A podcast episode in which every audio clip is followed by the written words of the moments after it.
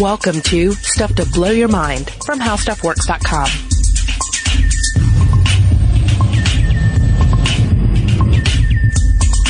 Hey, welcome to Stuff to Blow Your Mind. My name is Robert Lamb. And I'm Julie Douglas. And on this podcast, we discuss a lot of topics that get down to the heart of what we are. Mm-hmm. What are we as human beings?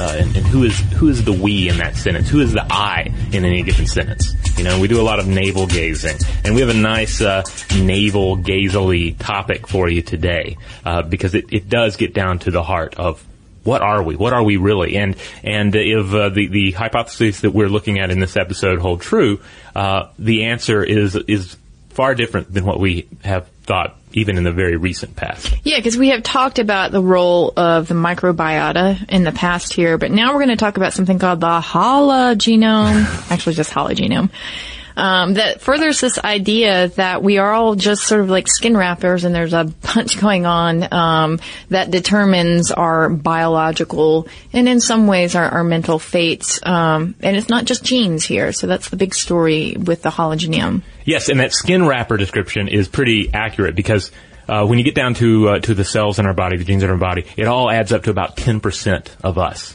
Yeah, because we're outnumbered 10-to-1 by these bacterial cells. So there's so much more going on at the surface and below. And in fact, there's this idea that evolution itself may be driven by bacteria. Which would make sense. I mean, just on a very basic level, because again, 10%, only 10% of us is us.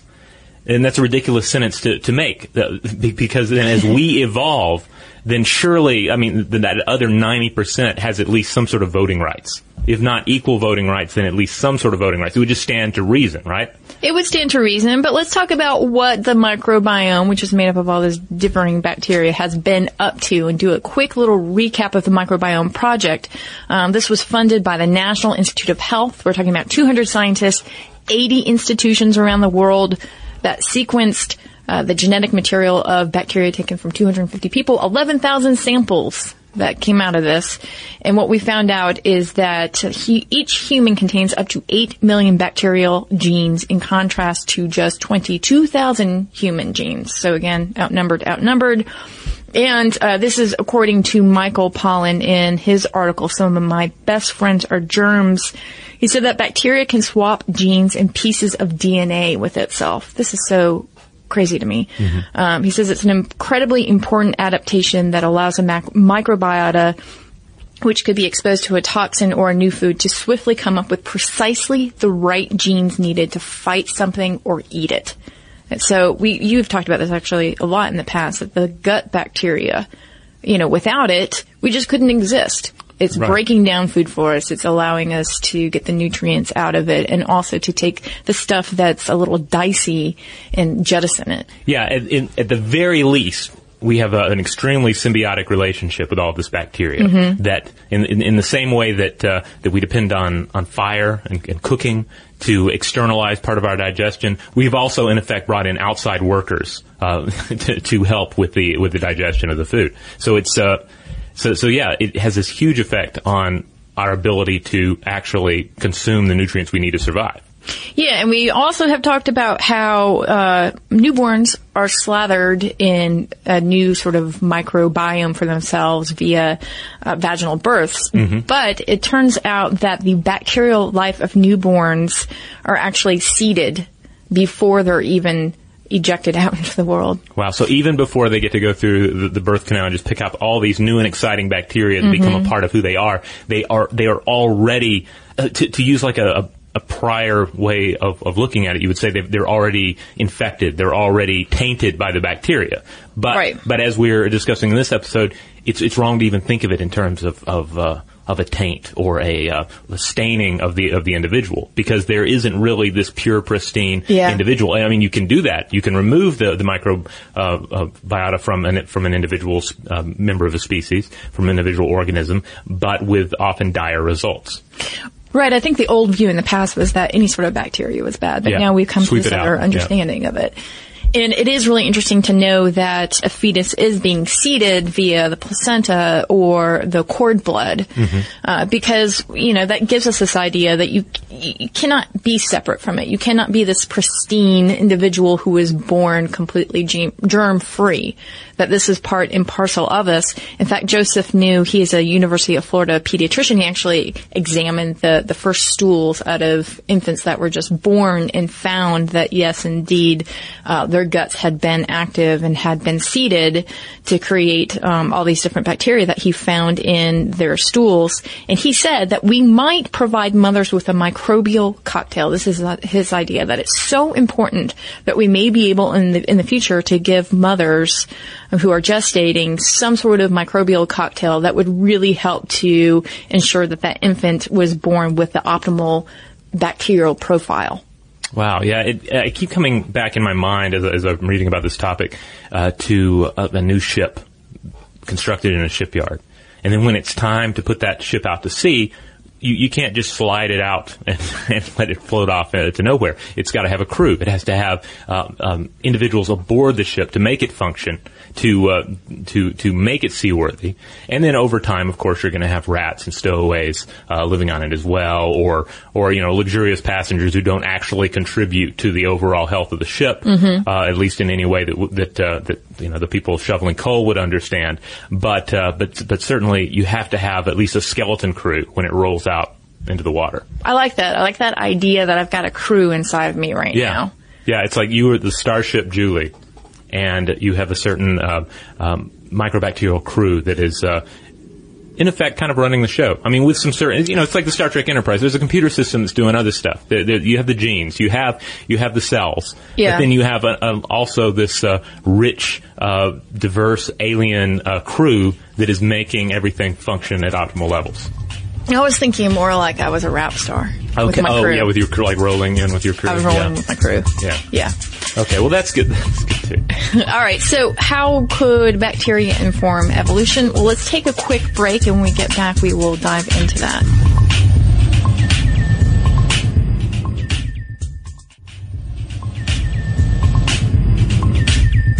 All right, we're back. We are going to talk about the case of the parasitic wasp. In order to get into this material about gut bacteria specifically and how it might be driving speciation. But first, speciation.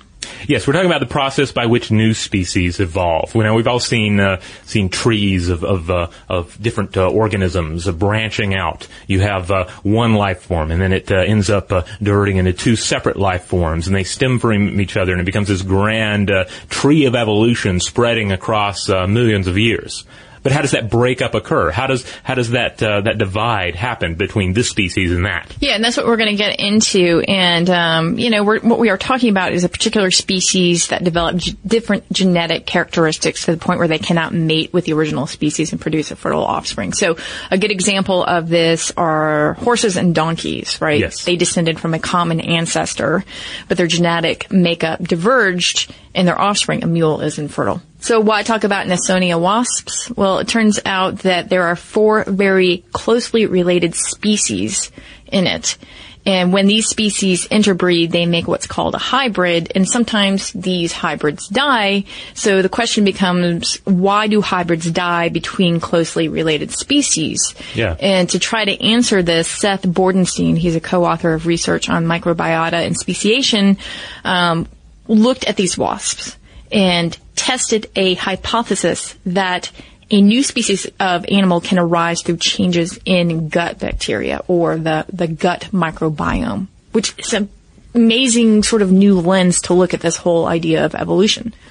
Yeah, like his breakthrough here was that if you remove the microbiome from the equation with these wasps, then the hybrid offspring will survive to a certain extent, as opposed to just being doomed from the get-go. So it's showing that it's not just the genetics at play. It's also the microbiomes of each species. So even though it's kind of like with two individuals. It's like, well, they're physically compatible, but then they have no emotional compatibility, you know, et cetera. There, you know, any number of examples you can make up with people where on one level everything lines up, but on another more important level they don't. And in here for these two species to really successfully breed and produce a viable offspring, Not only do the genetics have to be at least interlockable, but also the microbiome. Which is, you know, pretty big news. Yeah, because we're talking about the diet, yeah. We're talking about the crew that occupies the ship, and you can't necessarily combine the crews without there being a lot of unrest. I think there's a whole Battlestar Galactica episode about that. I think so, and, yeah. You know, let's talk about crews rolling, too, you all right? You know, yeah. One crew rolling against another. Exactly. There's going to be unrest. There's going to be mischief. All right. So this leads to this idea of the hologenome. So what is the hologenome? It's basically made up of, within the organism, a cell's mitochondria, the cell's DNA, along with microbiota. And Richard Jefferson and Eugene Rosenberg, they came up with a description of this theory. And Rosenberg actually stumbled upon a 1989 paper by Diane Dodd. She was then a postdoc at Yale University. And she found that changing the diet of a fruit fly could alter the fly's mating choices after just 2 generations, which made Rosenberg kind of scratch his head and wonder if he could do the same thing in his lab.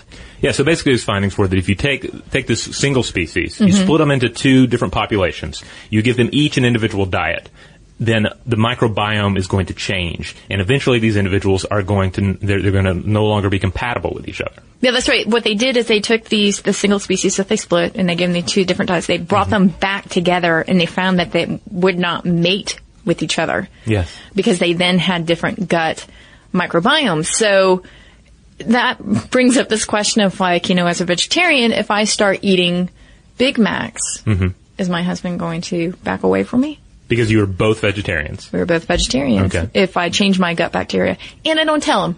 Let's just say, let's throw that in the mix. For a week, I eat this. I don't tell him.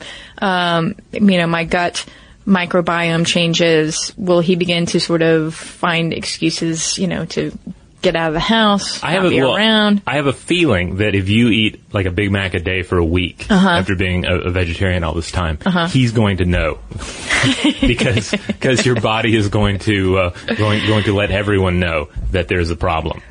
Well, it's true. I think that there would be some really big signs, and I won't go into what those signs might be. But Seth Bordenstein was faced with this very same question: What if humans did this?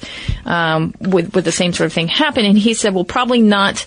But we do know that microbes affect the way we smell, and if individuals choose to date or find their partners based on their smell, then that is a form of discrimination that's occurring. If it happens to the population or species level, then new species will be arising. So while anything is possible in biology, I doubt that humans will be splitting into different species.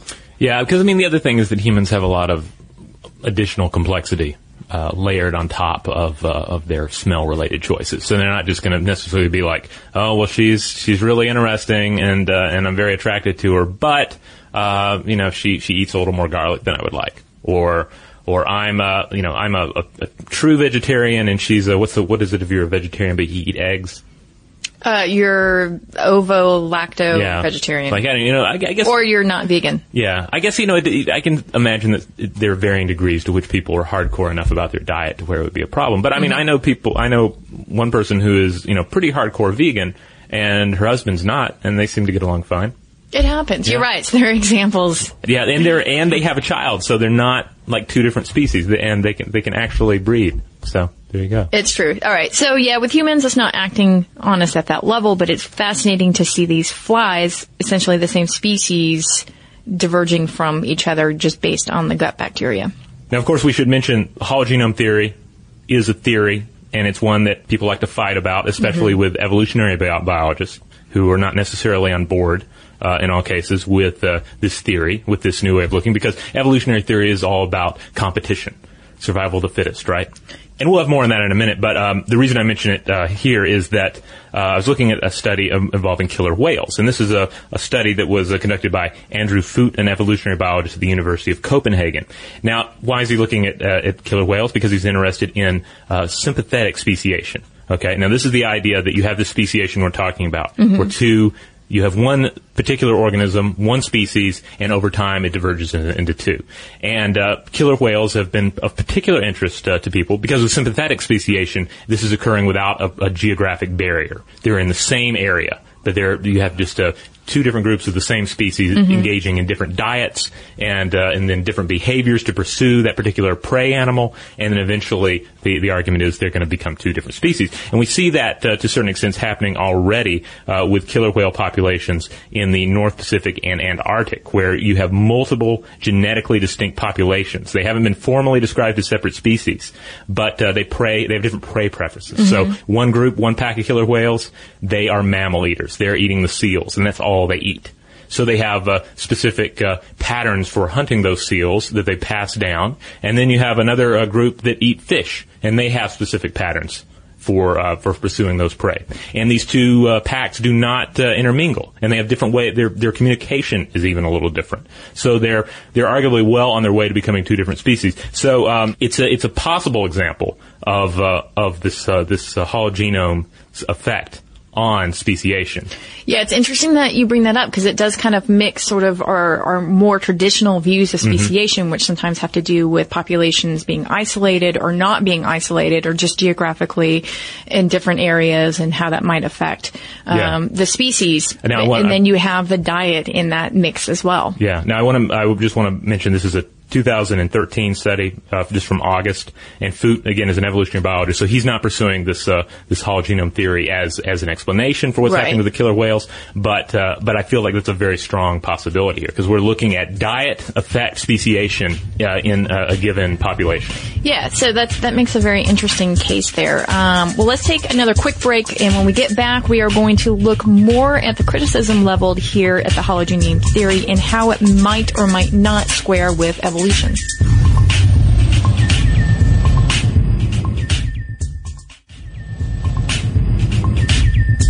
All right, we're back. Again, we're talking about the hologenome. We're talking about looking at the aggregate genome of an organism. We're looking at cells, mitochondria, cells, DNA, microbiome, all of it together to basically constitute the total genome of a particular organism.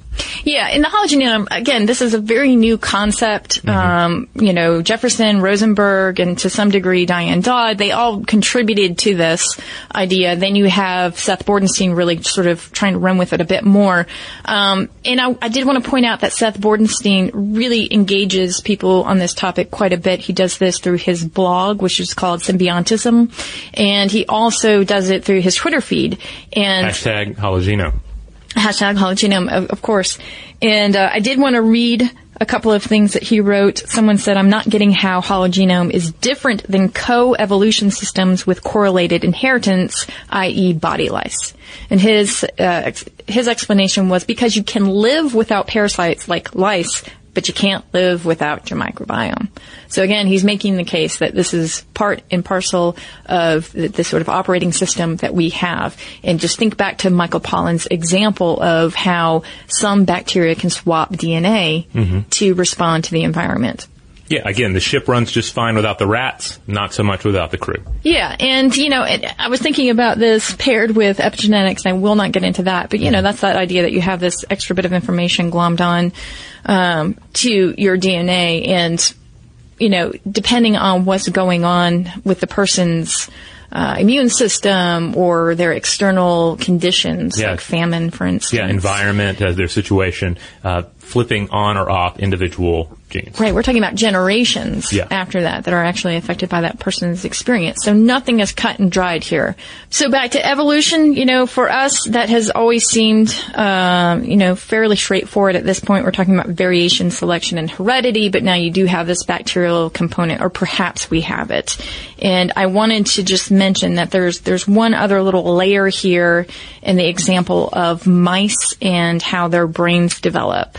And this is a 2011 experiment that showed that mice need their gut flora for the brain to really develop normally, because germ-free mice with no microbiota, ones that were removed, showed severe deformities in their brain structure. And that indicates that the brain and the nervous system is dependent upon this proper gut microbiota being in place. Yeah, and that is obviously huge, because a lot of what we've talked about in the past, just on the show, and a lot of the information that's generally out there, it's easy to get behind the idea, your gut bacteria, it's good for you. It's good to have. it's good to have around because it'll help you digest. It'll help you do this. Yeah.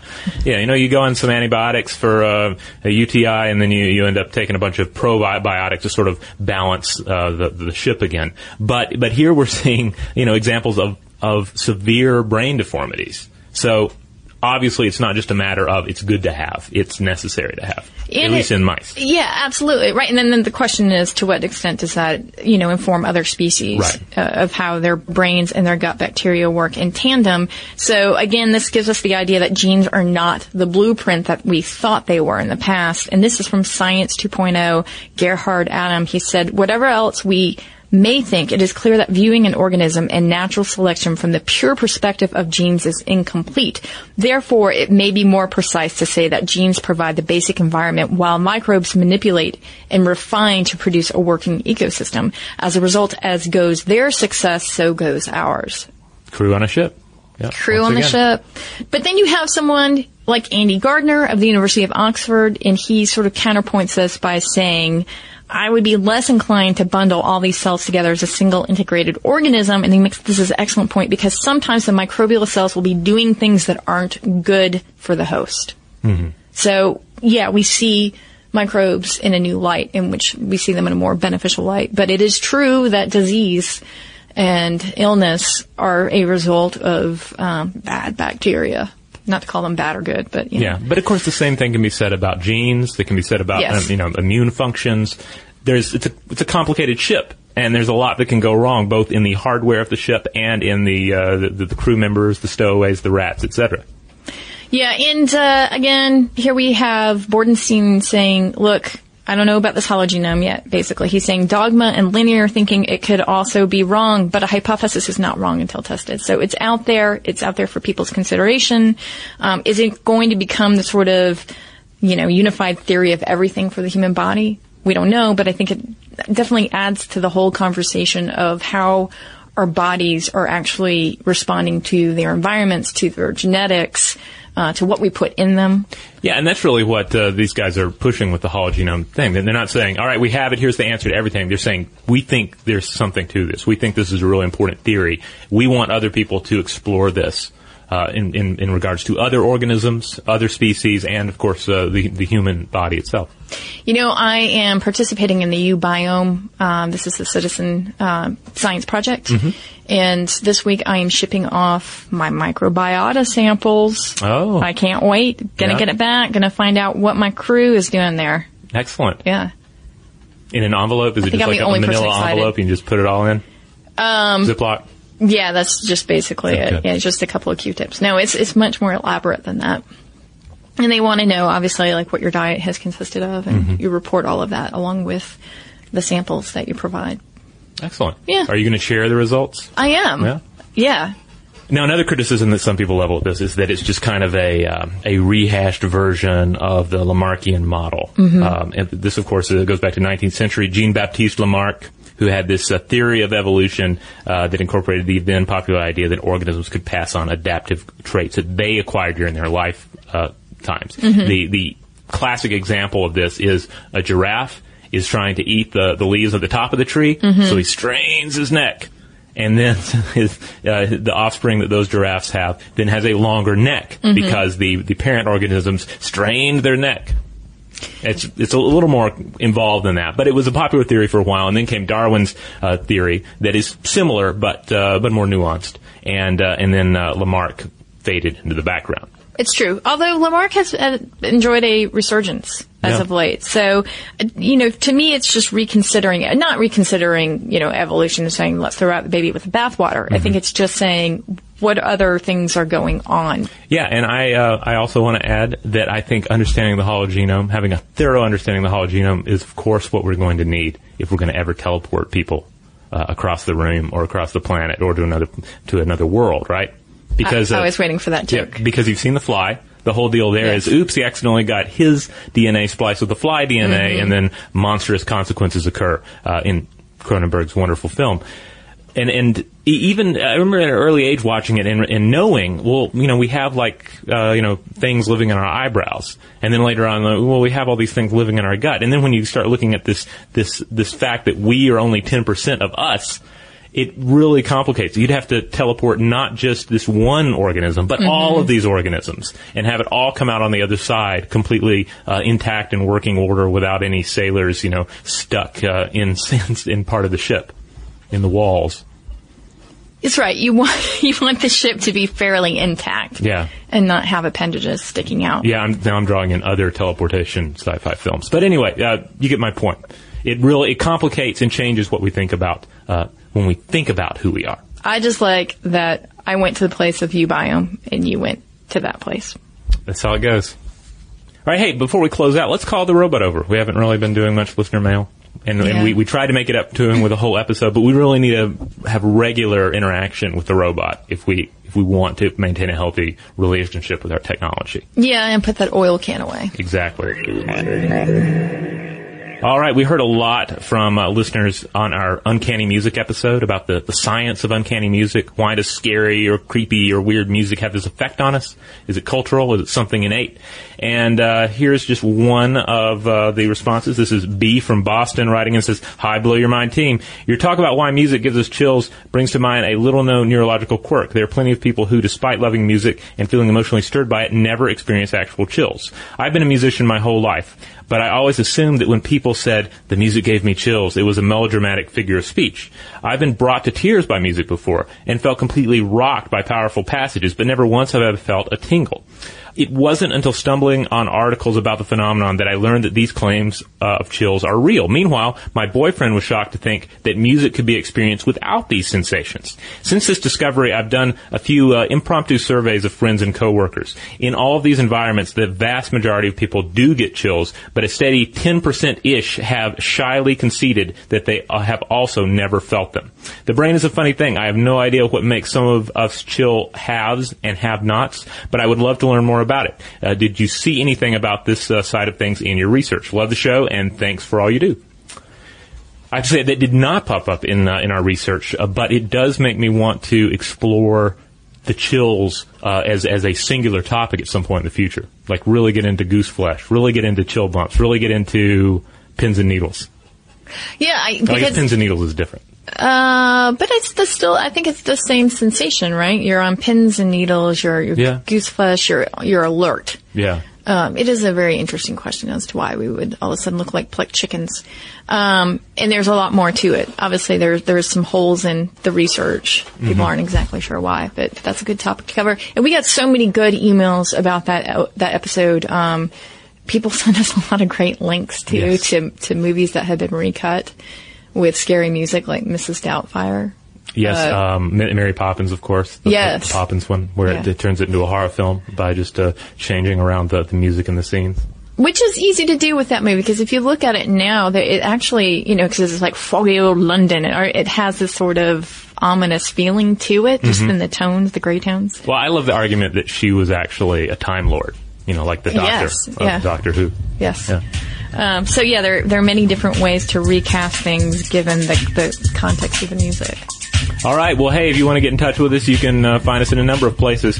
First and foremost, go to stufftoblowyourmind.com. That is our website. All the podcasts show up there. All the podcasts. Not just the ones that are on iTunes, but the backlog going back through the centuries. The hidden ones. Yes. And then that's where we do our blog posts, our videos show up there. Everything we do, that's the mothership.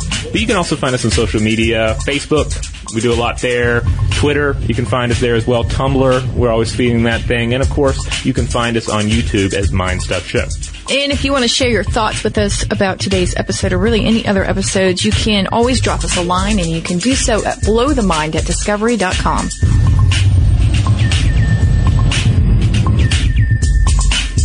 For more on this and thousands of other topics, visit HowStuffWorks.com.